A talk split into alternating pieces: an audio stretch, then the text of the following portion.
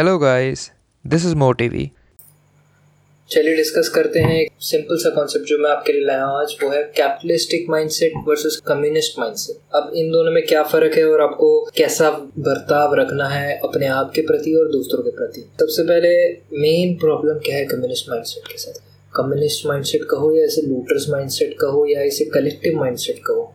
Collective mindset क्या कहता है कि जो हमारा हक है, हमें मिलना चाहिए। वो ये कहता है कि हमें कोई चीज़ अवेलेबल नहीं है। इसका मतलब ये है कि कुछ ऐसे लोग हैं जो हमारा हक हमसे छीन रहे हैं, चाहे वो पैसा हो, चाहे वो अपॉर्चुनिटी हो। और एक तरीके से हम उनके खिलाफ फाइट कर रहे हैं वो चीज़ अपने से वापस लेने के लिए। अब हो सकता है ये चीज़ सही भी हो, ठीक है? बट मैं आपसे कह रहा हूँ कि आपको ये मैंटेलिटी नहीं रखनी। आपको क्या मैंटेलिटी रखनी है कि अगर हम केपेबल हैं तो चाहे हमें वो स्पेशल ट्रीटमेंट ना मिल रहा हो, जो बाकियों को मिल रहा है हम काम करने के योग्य हैं, हमसे वो काम हमसे कोई छीन नहीं सकता। तो हम वो मेहनत करेंगे और वो हासिल करेंगे जो हमें दूसरों की तरफ़ मुफ़्त में नहीं मिलता। हमें किसी के एहसान की ज़रूरत, हम अपने खुद के बलबूते पे खड़े होने की हिम्मत रखें। ये मेनली कैपिटलिस्टिक माइंडसेट है कि लड़ने के लिए तैयार हैं हम। अगर हमसे ज़्यादा अमीर लोग हैं मार्केट में और हमसे ज़्यादा पैसा लगा पा रहे हैं वो अपने बिज़नेस में, हम कोई नया रास्ता ढूंढेंगे जहाँ पे उनका पैसा चलेगा ही नहीं। हम उसे वहाँ पे लाके खड़ा करेंगे उस बंदे को जहाँ पे उसकी नहीं चलेगी। तो काफ़ी सारी चीज़ों को यूज़ करना है हमें। अपने आप को लिमिट करके नहीं रखना है आपको कभी। हमेशा रास्ता निकलेगा। कम्युनिस्ट माइंडसेट क्या कहता है कि सारा पावर जो होता है वो गवर्नमेंट पे दे देता है, किसी और अथॉरिटी को दे देता है कि हमारे कंट्रोल में है ही नहीं। आपने सिचुएशन को इतना रिक करके रखा है। बेस्ट एग्ज़ाम्पल है अनएम्प्लॉयमेंट का। अब अनएम्प्लॉयमेंट कहते हैं राइस हो रहा है। ठीक है तो अनएम्प्लॉयमेंट राइस हो रहा है तो सबसे ज़्यादा लोग क्या कहते हैं? गवर्नमेंट पे हमला करते हैं कि गवर्नमेंट जॉब नहीं प्रोवाइड कर रही। इस थिंकिंग में काफ़ी प्रॉब्लम है। पहली बात ये कि इसमें हम ये अज्यूम कर रहे हैं कि जो प्रॉब्लम है वो किसी और के पास हम ब्लेम कर रहे हैं गवर्नमेंट को। गवर्नमेंट की रिस्पॉन्सिबिलिटी हमें जॉब देना।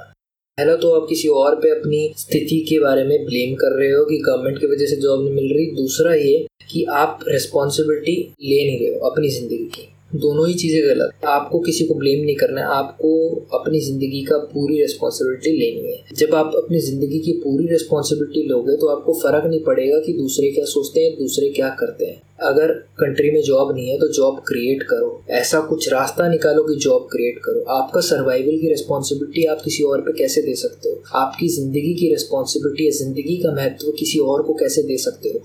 आप उस चीज़ को प्राथमिकता देनी है। तो ना ब्लेम करो, ना रिस्पॉन्सिबिलिटी किसी और पे डालो। लोग क्या करते हैं? लोगों के लिए आसान होता है किसी और पे ज़िम्मेदारी डालना, किसी और पे इल्ज़ाम लगाना। इसलिए वो बचने के लिए, वो ज़िम्मेदारी से बचने के लिए लोग दूसरों पे इल्ज़ाम लगा देते हैं। हम क्या करें? कंट्री में जॉब ही नहीं है। अपने स्किल्स अपडेट करो, ठीक है?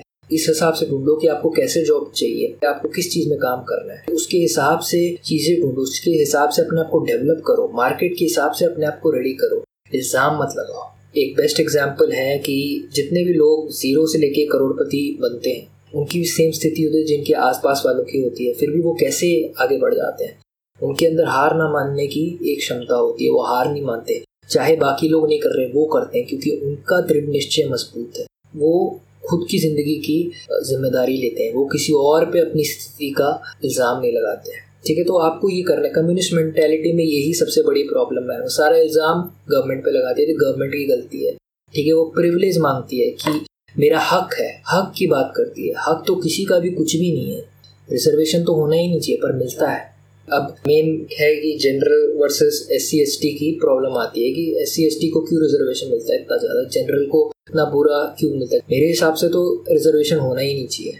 प्योर मेरिट के बेस में होना चाहिए। अगर तुम्हें सही में मदद करनी है लोअर कास्ट तो पैसे के मामले में करो, उनका फ़ीस थोड़ा रिड्यूस कर दो। पर जो सिलेक्शन है, वो नंबर के बेसिस पे करो। बेस्ट चीज़ ये होती है, अगर बंदा केपेबल है तो वो कहीं का भी हो, उस चीज़ से आगे बढ़ जाएगा। पर फिर भी, अगर हम इस स्थिति में हैं तो हम क्या करें? इंस्टेड ऑफ़ किसी को ब्लेम करने की इंस्टेड ऑफ़ अपना मूड खराब करने की इंस्टेड आप उस चीज़ की रिस्पॉन्सिबिलिटी लो, आप ज़िम्मेदारी लो। अपने आप से कहो कि हाँ अब सिस्टम ऐसा है तो क्या करें? हम बस थोड़ी और मेहनत कर सकते हैं। हम वो चीज़ कर सकते हैं जिससे हमें इस रिजर्वेशन का भी प्रभाव ना पड़े। ठीक है, आप मेहनत बढ़ाओ। आप अपनी वैल्यू दिखाओ। ज़्यादा वैल्यू वाले को कोई ज़्यादा वक्त तक नहीं रोक सकता। अगर आपके अंदर केपेबिलिटी है ना तो आज नहीं तो कल आपको काम मिलेगा ही मिलेगा।